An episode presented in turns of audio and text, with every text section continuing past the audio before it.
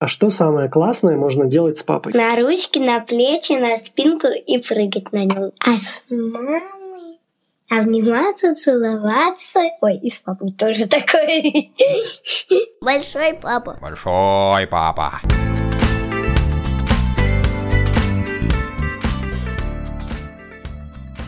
Всем привет! Это первый раз, когда я не вижу своего собеседника вживую. И это не только потому, что карантин, пандемия и все дела, а потому что он живет в Риге, а я в Санкт-Петербурге. Итак, у нас в гостях Константин Рукин, отец троих детей, самый старший Ксюша, 16 лет, младший Даша 6 и их братику Саше 10 лет. Привет-привет. Привет, 11. 11. 11. Ага, Саша 11 лет. У нас был мастер-план, мы рожали детей каждые пять лет. Ого! Но прежде чем э, мы все-таки начнем, и я представлю тебя по-человечески, давай дадим слово твоим детям, и пусть они расскажут, чем ты занимаешься. Ты не помнишь, кем я работаю? Главным на работе. Главным на работе? А что я делаю на своей работе? Работаешь. Ты эм, разговариваешь с людьми, помогаешь им. В чем смысл работы? Продавать товар клиенту. Ну, ты следишь за компанией. Ну, я не знаю, кто ты. Ты владелец э, компании. Так. В чем заключается моя работа? Ты делал сайты. Это было давно. Ну, тогда не знаю. Ай. Ладно. И, в общем, на этом оказывается, что... что... Никто толком не знает, чем я занимаюсь. Да. Так что рассказывай, что на самом деле ты делаешь. Я знаю, что у тебя бизнес в сфере IT, да, компания называется Axioma, работает 10 лет, правильно? Вот чем она занимается? Да, это компания, которая делает IT-проекты. Э, э, начинали мы с веб-проектов. Сейчас мы в большинстве, э, с большинством клиентов переключились на блокчейн. То есть мы делаем на заказ проекты в области, в индустрии. Финтех. Ну, финтех, да, ну, конкретно сейчас это блокчейн и крипто, криптовалюта. И, То есть вы разработкой занимаетесь? Да, это компания по разработке. И мы регулярно пытаемся э, выйти за рамки этого направления и делать или свои продукты, или открывать э, другие связанные с этим направления. Ну, получается так, э, с переменным успехом, скажем. Магистральное направление сохраняется пока что. Ну хорошо. Я сразу спрошу, вообще ожидал ли ты, что никто из детей не сможет четко сформулировать, кем ты работаешь и что делаешь? И вообще эта беседа как-то, ну, сподвигла тебя взять там чашечку чая и каждому, наконец, объяснить все по полочкам? Э, слушай, эм, хохма в том, что я им рассказывал. И э, причем старший я рассказывал очень развернуто. Э, ну, там, может быть, не в каких-то мельчайших деталях, но прям по блокам. Что такое маркетинг, что такое продажи, что такое управление, а, там, персонал, э, там, бухгалтерия, налоги, стратегическое развитие. У нас такие... Э, это прям был как, я не знаю, как мини-курс. А, uh понятно, что мелкая не знает, там, сказала, что сказала. Да, ей простительно. Слава богу, да, на самом деле попала чуть ли не, не точнее остальных. Да, да, да, это правда. Вот. А Сашке, ну, я не стараюсь им... То есть не было цели э, вдолбить детям в голову, чем папа занимается. Угу. Ну, как, чем-то занимается, деньги зарабатывает, и слава богу. Ну, на самом деле, мне очень понравилось. Ты работаешь в компании и следишь за компанией. Это, ну, мне кажется, так и есть же. Ну, да, в общем, а что, что предприниматель да, делает, который управляет Да, да, да, да. Главным на работе работаем. Да. Все правильно. Вы сейчас с э, семьей живете в Риге, но так было не всегда, правильно? И да. вы э, успели пожить где-то еще. У нас история была такая. Мы сами из Риги, мы здесь э, родились, и мои родители, и родители жены здесь родились. А, мы и дети все, да, здесь тоже родились. А, у нас был мы очень плохо переносим местный климат, он очень похож на питерский. Не знаю, кому это может нравиться, наверное. То есть я знаю, что есть такие люди, но их, я уверен, меньшинство. Я как человек, который родился в Петербурге, очень сильно хотел бы узнать тоже, кому нравится это. Ну вот я пока тут. Ты, ты можешь меня понять. А, да, и мы могу. стремились к... Оказывается, есть для этого даже специальный термин, если я не ошибаюсь, это называется э, климатическая иммиграция когда ты уезжаешь, основной мотив э, переехать – это, собственно, сменить климат. Мы переехали, поскольку мы граждане Евросоюза, у нас э, с этим нет никаких э, сложностей, перемещения внутри Евросоюза. Мы переехали в Испанию. Это было лет 8 назад, 7-8. А, у нас было двое детей еще тогда. Переехали. С точки зрения переезда это вообще шикарно. Это вот как, как тебе переехать в Сочи, условно говоря. То есть ты просто погрузил чемоданы в машину, приехал, выгрузил, пошел, ребенок пошел в школу, ты пошел к врачам, снял квартиру, никаких проблем не испытываешь, но при этом это Испания. Mm-hmm. Все пучком. Да, да, ну, может быть, что-то, какая-то процедура стала там посложнее, но в целом евросоюзные граждане перемещаются совершенно без ограничений. Mm-hmm. Вот. А, и мы переехали, пожили полгода. А, старшая у нас походила полгода в испанскую школу в Валенсии. И было тогда 9, да, а, а Сашке было 4. Там как-то стало совсем тоскливо. По моей инициативе мы оттуда вернулись обратно. Это был вот наш первый заход. А потом мы сделали выводы, подготовились ко второму, ко второй попытке. Полтора года назад мы поехали, пожили в Барселоне. Тоже нас хватило на полгода. Испания замечательная страна, прекрасные люди, менталитет, мне все нравится.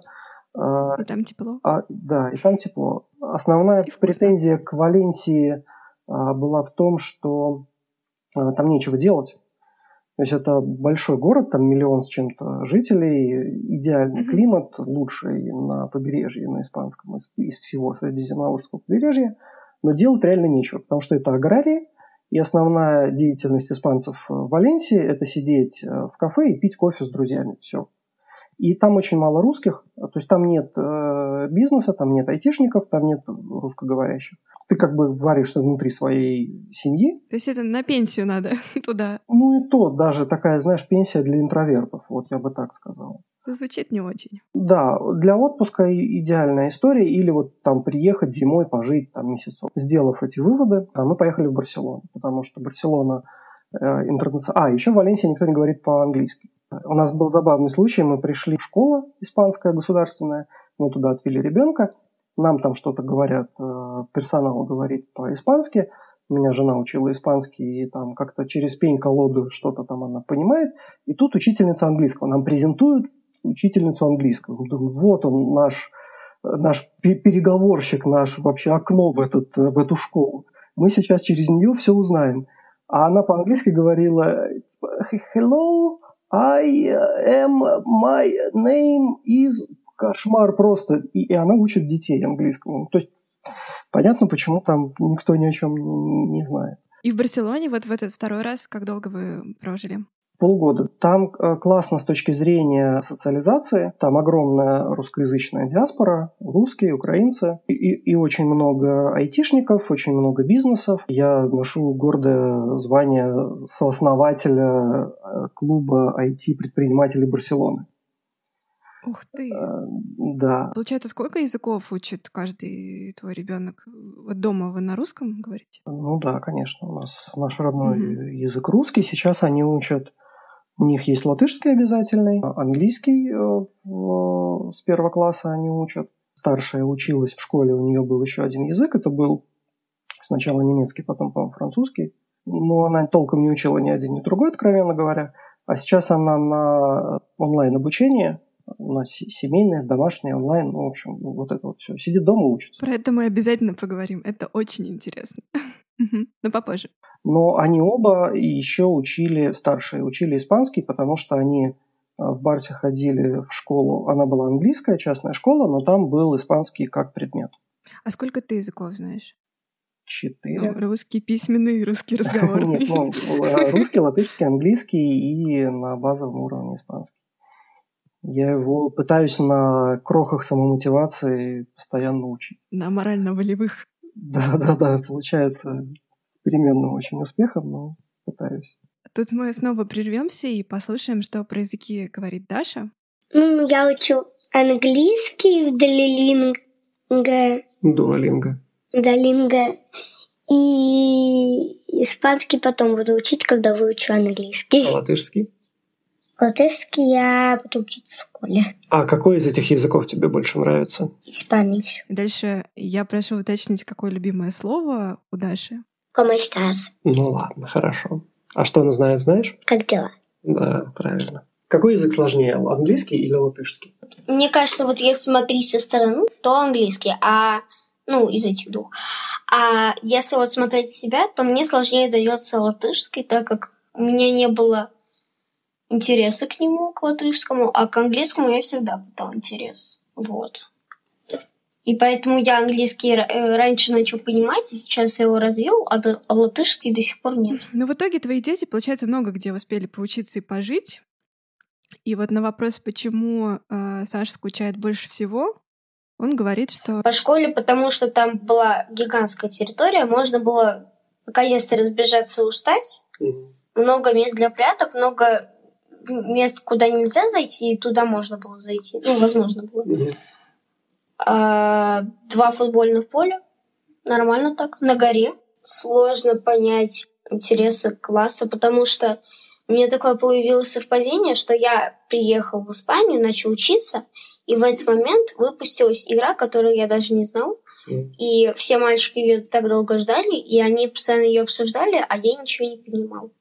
И пытался как-то это понять. Так и не понял. А вот как вспоминает свою учебу за границей Ксюша. Сложнее было то, что там другой язык. И не все слова я знала, и не все понимала. Особенно, когда были предметы на испанском. Там, допустим, математика там была легкая, всякое такое. Ну, по людям там я не скучаю, просто я бы хотела учиться всегда в одном классе все 12 лет. И я очень жалею, что я ушла из того класса. Ну, лично у меня класс был очень дружный, все. И там такая хорошая была атмосфера, когда ты переходишь в другую школу, там вообще не так. В том классе была большая семья, а в других школах, в которых я была, или в классах так не было. А есть вообще какие-то плюсы в том, что ты вот получилась в Валенсии, получила, получилась в Барсе? Ну, я лучше теперь знаю английский. Это большой плюс, я считаю.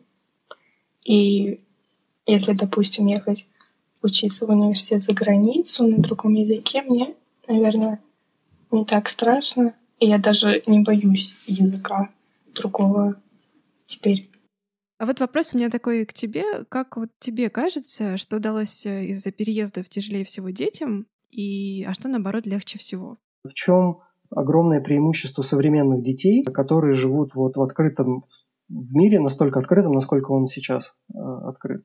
Э, во-первых, у них очень мало национализма, да, то есть вот приверженности к нации и к территории. И как бы да, можно сказать, что это там может быть некий там недостаток патриотизма, но с другой стороны это люди мира, полезное и, и, и хорошее ощущение, когда они не особо не видят разницы между Ригой, Барселоной, Испанией, там, Францией, Австрией, ну вот где они побывали. Э, для них это все Европа. У меня был э, забавный случай я рассказывал, пару лет назад летал в Сингапур и рассказывал, что у меня друг э, летит из... Откуда-то он летел? А, по-моему, кстати, из Питера. Э, он через Казахстан летел в, Сингапур. Э, и я вот рассказывал, говорил, вот ему там нужно получить визу. И у меня дочка говорит, а зачем ему получать визу? Они же в Азии.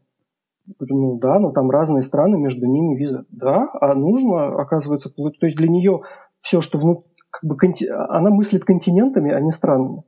То есть все, что внутри Европы, оно, должно, оно открыто. И она об этом знает. Значит, все внутри Азии, оно тоже открыто, потому что вот есть Европа, а есть Азия. Все, кто живут внутри Азии, они перемещаются по Азии как хотят. Логично. Без ограничений. Да, с, точки, с ее точки зрения это было естественно. И я вот так подметил, это здорово. Потому что когда я рос, ну, вообще был Советский Союз и железный, здрасте, занавес. Вот. Но и потом тоже не сильно э, как-то мы свободно перемещались, не было таких возможностей. То есть вот э, как раз то, что вы несколько раз переезжали, и была возможность э, посмотреть на разных людей, на разную культуру, это как раз большой плюс вылился в то, что дети более гибкие в этом плане. Да, и они не боятся других стран, и, и допустим, сейчас Ксюха через год поедет, э, почти, ну, скорее всего, она едет в Барселону учиться в университете. Для нее mm-hmm. нет стресса в том, что, что она туда переезжает. Да, она даже говорит об этом, что вот она не боится языка. Да, ну ни языка, ни угу. культуры, ни самого переезда, ни как она там будет, вот это. Да, а было что-то такое, что вот целом им тяжело далось? Или поскольку дети гибкие, души восприимчивые ко всему, им не было сложно? Э, то есть ты же, получается, вырываешь их из какого-то привычного контекста, там все таки есть друзья, бабушки и так далее. Ну, любая семья нормальная очень много общается внутри себя. И поскольку мы переезжали всем табором, то когда вместе с тобой переезжают еще четыре человека и собака, и они просто начинают жить с тобой же вместе, но в другой квартире там или в другом доме, то это не то, что тебя прям там сильно для ребенка сильно вырвали из привычной реальности. Для нас это было тяжело, потому что там бытовых сложностей э, выше крыши в Испании с их э, э, чудесным менталитетом и вообще уровнем сервиса. Это отдельная больная история. Вот. А для детей, ну, наверное, единственная проблема это то, что они перестают общаться с друзьями. Для, для Ксюхи, ну, для старшей было самое неприятное, что для нее было, что она перестала ходить в Тодес, она занимается танцами, э, ходит в Тодес, и для нее там самое важное это общение с подругами, тусовка, э, там не то, что не, не достижение каких-то медалей, хотя у них рабочая группа, они ездят по фестивалям, они стабильно там занимают какие-то первые места и гран-при, вот, то есть они на, на, на хорошем уровне, на профессиональном этим занимаются. Но для нее не это важно. Для нее важно вот общение с подругой. Большой папа. Большой папа.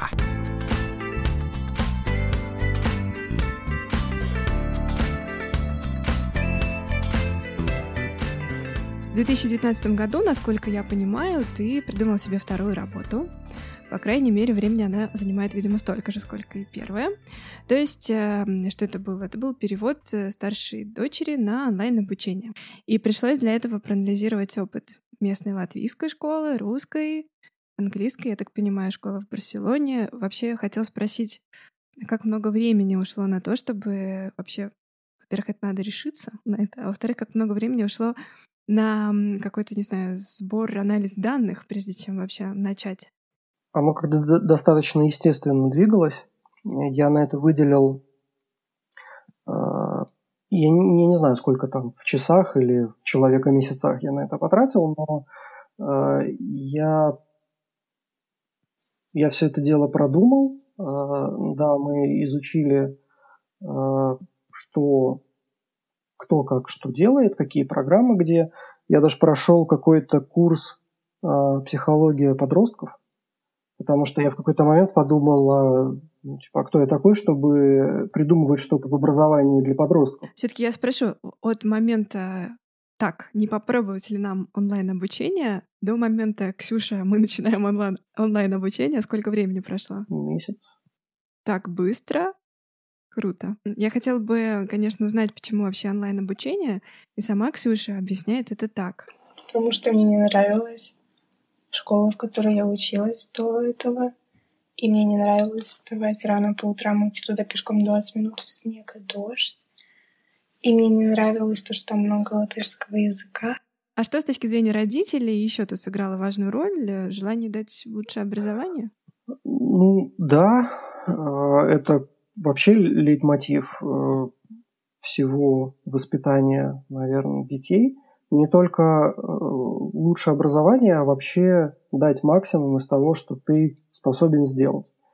Потому что это, ну, это в целом касается жизни и, и, и моих каких-то убеждений о том, как ее нужно жить. А, и, вот одно из них это лучше сейчас э, попробовать и сделать максимум, чем потом, спустя там, время, жалеть, что у тебя эта возможность была, а ты ее не использовал или там не приложил максимум сил. То есть это такой эксперимент, да? Причем это эксперимент, в успешности которого я до сих пор у меня нет стопроцентной убежденности. То есть я до сих пор для меня это такой, ну, я не знаю, я к этому как, там, как к стартапу отношусь. А, то есть это некая гипотеза, которую я тестирую, мы ее постоянно докручиваем, у нас появляются новые вводные, мы адаптируем под ребенка, под под наше понимание, там, под планы на будущее и так далее. Будете ли вы масштабировать э, свой стартап на следующих детей? Такой вопрос к основателю стартапа онлайн-обучение на дому. Это интересный вопрос. А, вероятно, что нет, потому что дети очень разные. Что с одним проходит, с другим не покатит. Для Саши, возможно, это онлайн-обучение будет не нужно. Один из параметров, э, одна из причин, почему э, я для Ксюхи это все дело организовал, чтобы дать возможность попробовать разные направления и расширить ее кругозор. Э, потому что когда она учится в общеобразовательной школе, она там, от забора до обеда мы значит, учимся, потом у нас домашние задания, потом у нас времени на что не осталось, спокойной ночи, легли спать, там, потанцевали, легли спать. А, и она э, проходит стандартный набор, вот, тот, который дает школа, стандартный набор предметов, и, и добрая половина из них э, вообще никак не впились, не нужны, никому не нужны и так далее. А какие предметы вы вот оставили, а какие отказались от чего? Математику мы оставили, естественно. Языки мы оставили, мы оставили английский язык. Мы много предметов убрали, которые в школе проходят, но там такая убогая программа, что непонятно вообще для кого она написана. А что это, например? Ну, например, моя любимая информатика. А, они до сих пор... Я когда-то, когда учился в институте, я преподавал полгода в школе информатику детям. И вот то, что я преподавал тогда 25 лет назад, они 20, они до сих пор проходят э, в школе. Контрольная была, и меня просто, просто разорвало.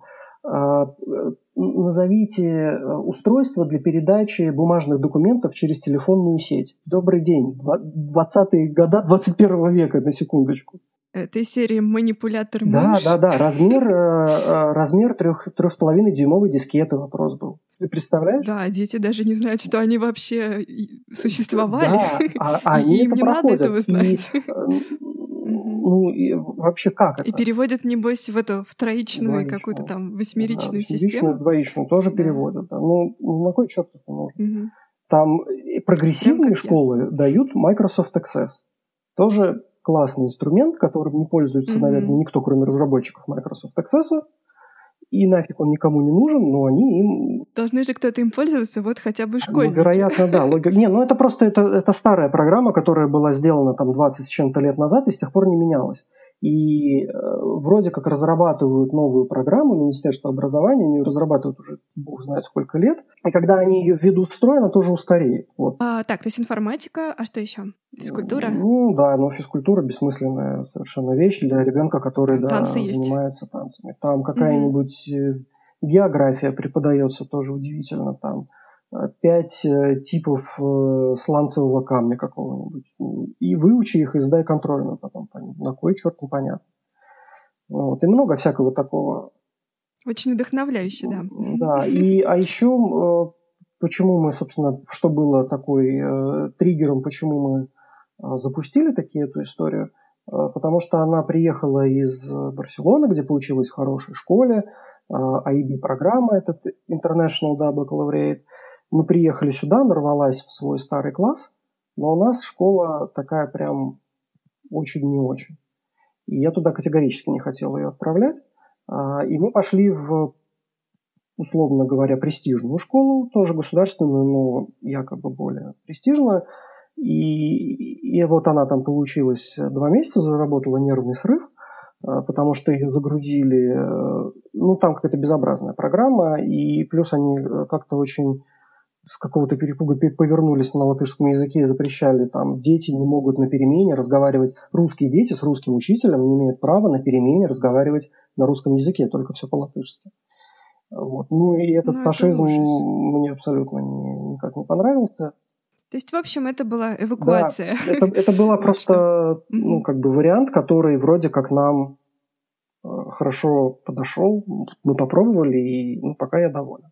Как вот устроено сейчас? То есть это что, 34 часа в неделю по 6 это часов 6... учебные будни? И там да, еще это 6 часов в рабочий день и по 2 часа в выходной день. Э, мы расписываем программу на неделю. Э, но это тут нужно понимать, что это не не только учеба. Учеба – это в целом все, что полезно. Есть это свойство личности такое у Ксюши. И это, кстати говоря, сейчас э, поясню, почему я считаю, что, может быть, Сашке не понадобится это онлайн-обучение. А Ксюша ничего не хочет делать сама. То есть у нее нет, нет, нет любознательности, к сожалению, угу. большому. Я не знаю, возможно ли это как-то вообще развить. Да, но, э, вероятно, нет. Вероятно, это просто как бы свойство характера. А, и, а когда нет любознательности, получается, что а, тебе нужно это дело как-то ну, стимулировать, да, за, не то что заставлять, но а, думать об этом самому. Потому что Сашка, например, я смотрю в свободное время, сидит, там у него планшет на коленях, он смотрит на Ютубе там ролики там про черные дыры, про историю динозавров, про какие-то там э, математические загадки, про, в общем, куча всяких инфо, такой полезной инфы. Нормальный YouTube здорового человека. Да, это, это, нет, он как бы он играет, у него там Майнкрафт, и он там играет в танчики, еще какая-то лабуда с, с друзьями, но при этом у него много времени уходит на то, что он просто смотрит то, что ему интересно, и у него, главное, есть вот эта внутренняя да, потребность. И даже тот же Майнкрафт, он поиграл, mm-hmm. поиграл, потом я смотрю, он сидит, программирует что-то. Там же есть э, для модуль для программирования. Вот, и я ему сначала дал, э, есть такой Scratch э, для детей язык программирования визуальный. Там алгоритмика, можно свои игры программить плоские.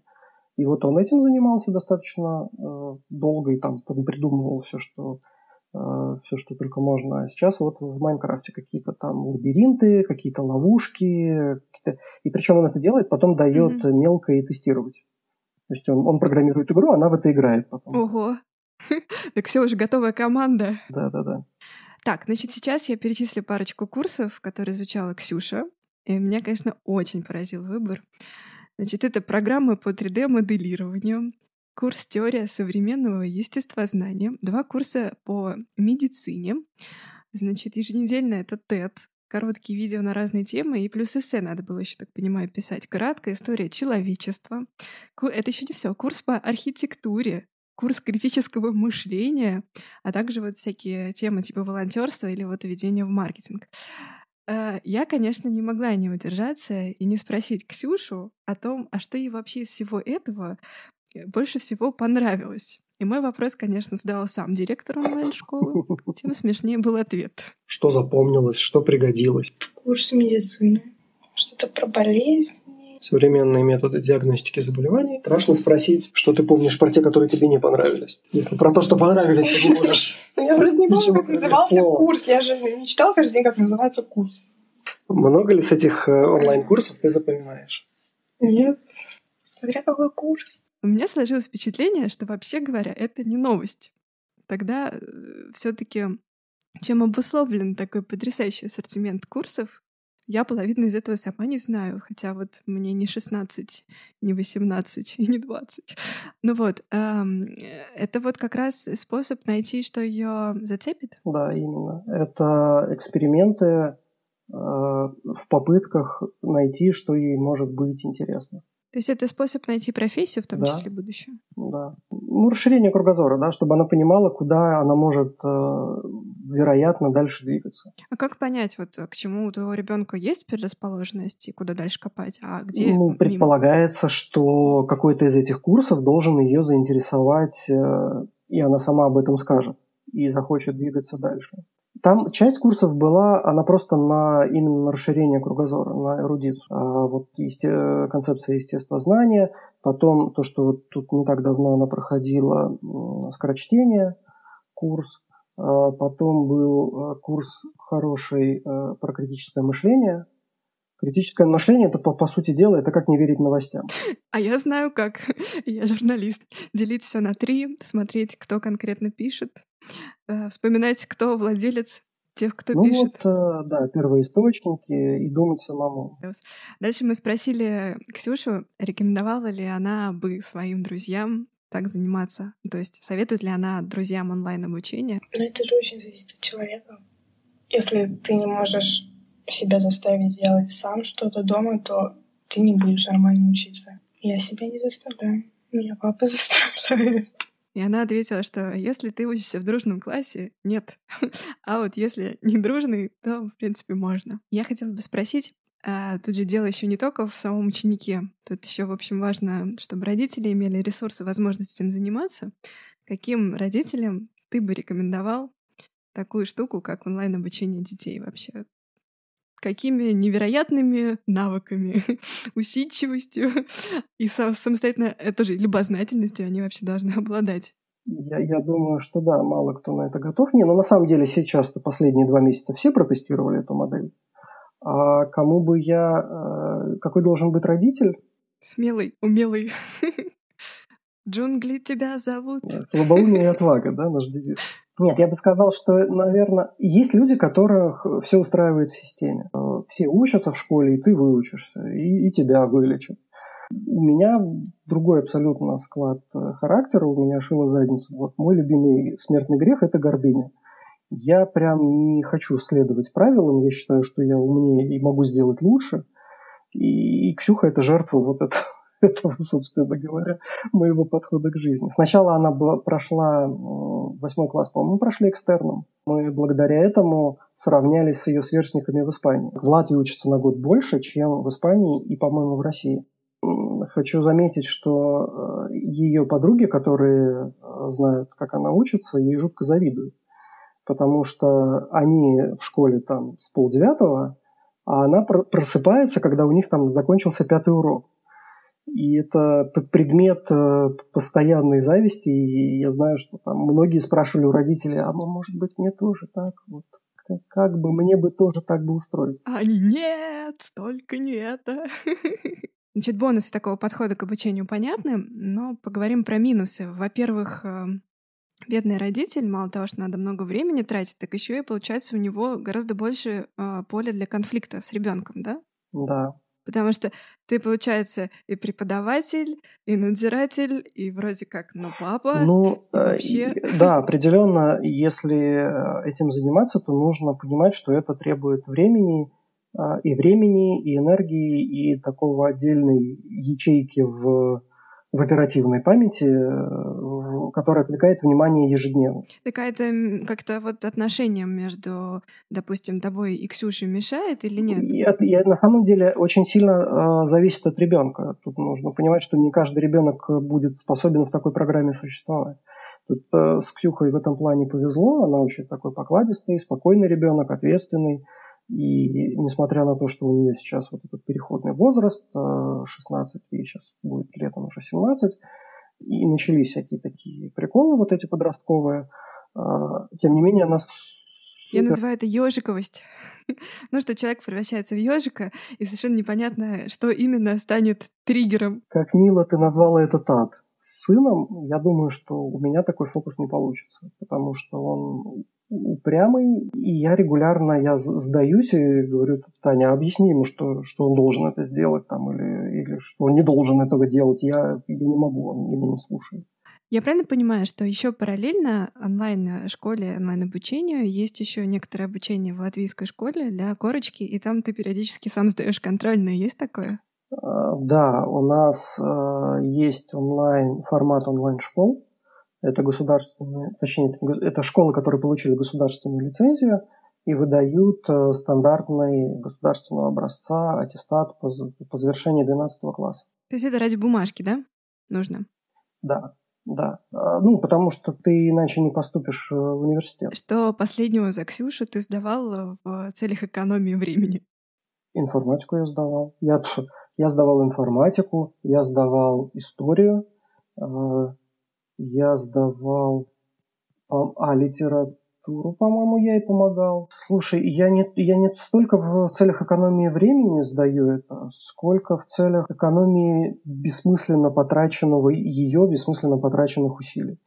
Потому что вот ту преснопамятную информатику, про то, чем принтер отличается от ксерокса. Я не вижу смысла ее грузить этой ерундой. И мы тут еще есть такой э, как бы нюанс. Э, некий корыстный. А, мы а, сейчас помогаем, и я, и жена, мы ей помогаем сдать, а, чтобы получить высокие оценки, потому что это даст, может дать в теории скидки на обучение в ВУЗе, потому что ВУЗ платный, да, и там есть программа по грантам для типа, тех, у кого высокие оценки были в школе. Ох уж эти предприниматели, а все схвачено. Ну, слушай, э, так 10 э, тысяч в год, а так 3 э, в первый год, ну, евро.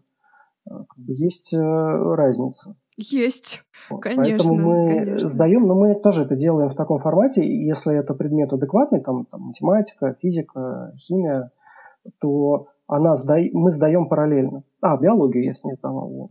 А, мы, мы, мы делаем mm-hmm. параллельно. Там э, формат такой, что у тебя запускается контрольная, тебе дается, там, по-моему, два часа, и ты должен сделать все задания. Она делает сама, я делаю mm-hmm. сам. Потом, когда она закончила, mm-hmm. она мне показывает, мы сверяемся, и если у нас что-то не сошлось, мы быстро выясняем, кто был прав, mm-hmm. и отсылаем это задание. То есть это ну, еще такой элемент соревнования? Да нет, я, я не сказал, что мы соревнуемся. Это скорее такая, такая поддержка, чтобы гарантированно не получить там какую-нибудь фиговую оценку. Большой папа. Большой папа. Ну, вообще говоря, у нас в подкасте «Большой папа» есть такая рубрика «Вопросы из зала». Ну, потому что у меня нет своих детей, и, соответственно, те, кто слушает, э, зачастую это родители уже, э, начинающие родители, у них есть какие-то вопросы, вот они мне помогают спикеру задать эти вопросы. Так вот, у нас есть такая рубрика «Вопросы из зала», но в этом выпуске ее не будет, потому что интервью с детьми а, получились настолько шикарные, что я просто хочу побольше вставить именно вот их рассуждения, их голоса. Если бы можно было взять у папы и у мамы по одной черте характера, что бы ты точно взял себе? Мама а, логика. Логика это же черта характера. Ну, допустим. А папа это находчивость, лидерство и книжный червь. Книжный червь? Да. Назовем корректно начитанность. Начитанность. Я больше, скорее всего, возьму лидерство. На маму хочется похожим быть. Но тоже логика. А вот у папы успешность в, в работе. Саша завис, когда нужно было перечислять семейные традиции, но он все таки парочку вспомнил, и вот что он говорит.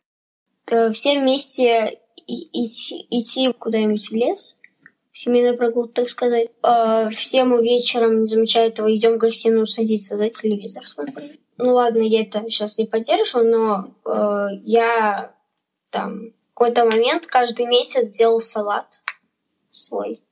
А, ехать в кафе какое-то семьей. Я хотела спросить, может быть, какие традиции, которые у вас есть, дети, не вспомнили?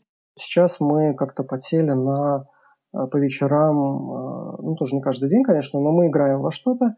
Э, и последняя у нас развлекалочка это Алиас. Это, знаешь, да, игра, где карточки, ты про... видишь слово и должен как можно быстрее за минуту объяснить этих слов.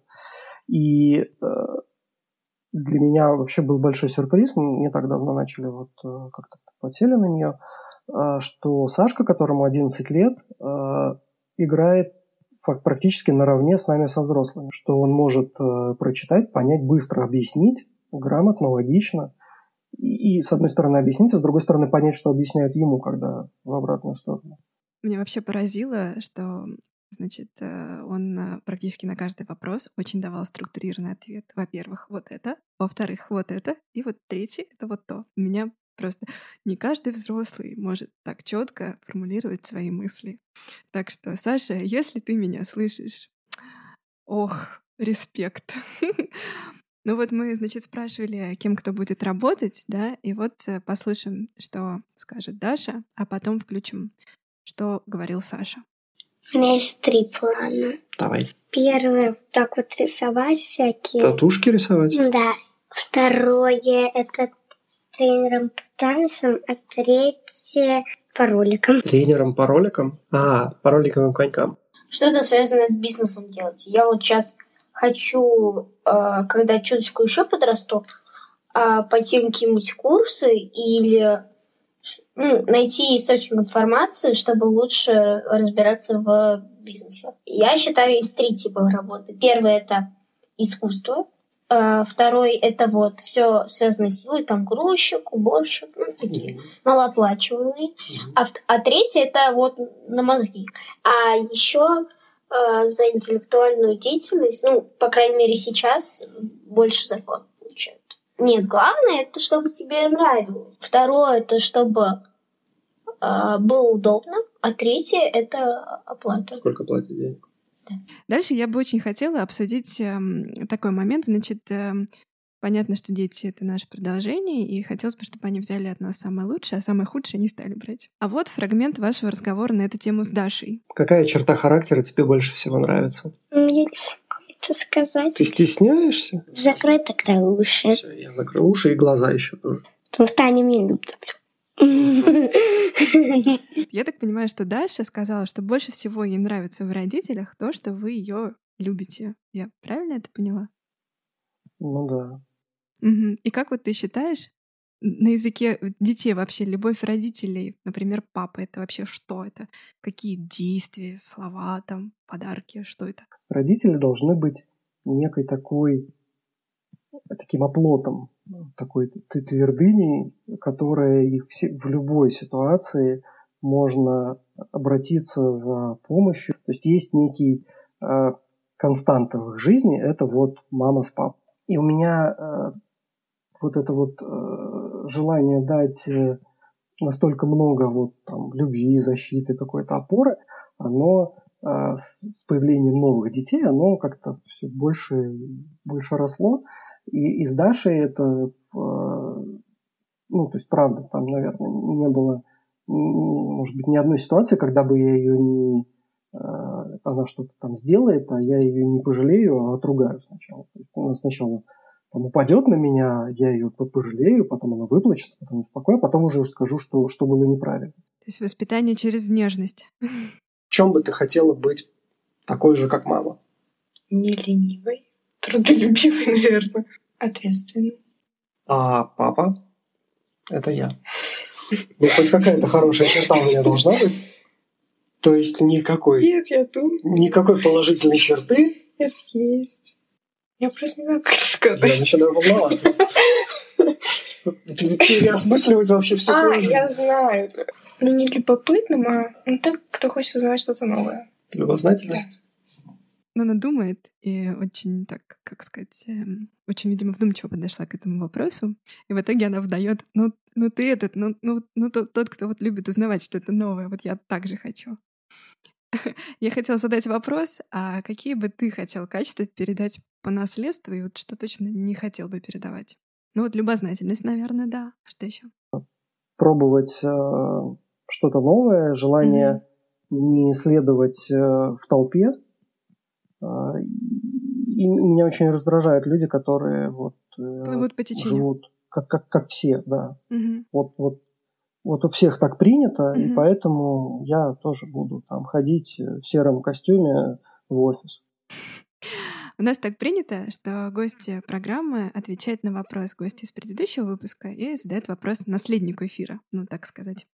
И вот тебе достался такой вопрос от Кирилла Остапенко, владельца компании Villa Drive. Сколько лет будет вашему ребенку, когда вы сможете предоставить ему управление вашим бизнесом? Мгм. Я не думаю, что это правильный путь, по большому счету. Передавать А. бизнес по наследству? Да. Мгм. Я бы скорее помог э, всеми силами ему сделать свой бизнес или там войти в какой-то существующий бизнес и там получить, не знаю, там доли, опционы и так далее. Но э, чтобы это был его путь, его э, то, что, то, что ему нравится. Я не думаю, что им понравится то, чем я занимаюсь. Передавать им просто готовый бизнес, который им приносит деньги, это убить вообще все, всю инициативу. Этого выпуска могло бы не быть, если бы не человек по имени Альфия Мухаметова. Аля придумала Jungle Road. Да, Jungle Road, значит, лагерь для взрослых. И именно в него, я так понимаю, однажды ты приехал. Если бы нет, я никогда бы не познакомилась, собственно, с тобой. Так что, Аля, большое спасибо вообще человеческое. Удачи твоему проекту. И тут я хотела спросить э, вообще, как ты себя чувствовал в этом лагере и, ну, не знаю, что он тебе дал, может быть. Я так вдохновился этим, что я через э, э, полгода, по-моему, через полгода, э, отправил туда Таню, жену. И, и она прям упиралась руками и ногами, говорила, куда я поеду, я не предприниматель, мне не надо, я не хочу. И... А потом была в полном восторге. Значит, по драматургии мы должны сейчас сформулировать вопрос от тебя следующему спикеру. А, так вот, вопрос я прошу тебя сформулировать такой, э, какой, возможно, вы обсуждали на, э, вот на этой смене в лагере. Или, может быть, что-то, э, инсайт ты какой-то там поймал именно про, не знаю, предпринимательство, про детей, про там собственный какой-то вот э, рост как отца? Скажем так, стоит ли э, время, потраченное на бизнес, того времени, которое ты забрал у детей для, от, э, для того, чтобы этот бизнес сделать сейчас? лаконично и, черт подери, с такой вообще, с таким внутренним крюком. Поддых сразу, вот так. Это классно. Ну, это для многих может не быть э, актуально, потому что э, есть у меня в том числе знакомые достаточно много, которые не считают детей там, центром своей вселенной. А, и это достаточно распространенное такое тезис, вот я их родил, я им дал базовые возможности учиться и, и жить, а дальше сами. Да, да, дальше сами. И как бы а я строю свою жизнь. У меня, у меня есть там творчество, у меня есть свои потребности, желания, развлечения. Я на них сам себе заработал, я поехал в Занзибар. Или там, я не знаю, неважно куда. В Антарктиду, вдоль Антарктиды. А дети учатся сами. Большой папа. Большой папа. В чем тебе точно не хочется быть похожей на родителей? Вспыльчивый. То есть мы всем хороши, только вспыльчивые. Да. Мы, конечно, практикуем за трое детей. Это же банда. Мелкая вообще у нас это термоядерный реактор. Так что к вопросу о вспыльчивости я тебе хочу сказать. Мы делаем максимум того, что в наших силах.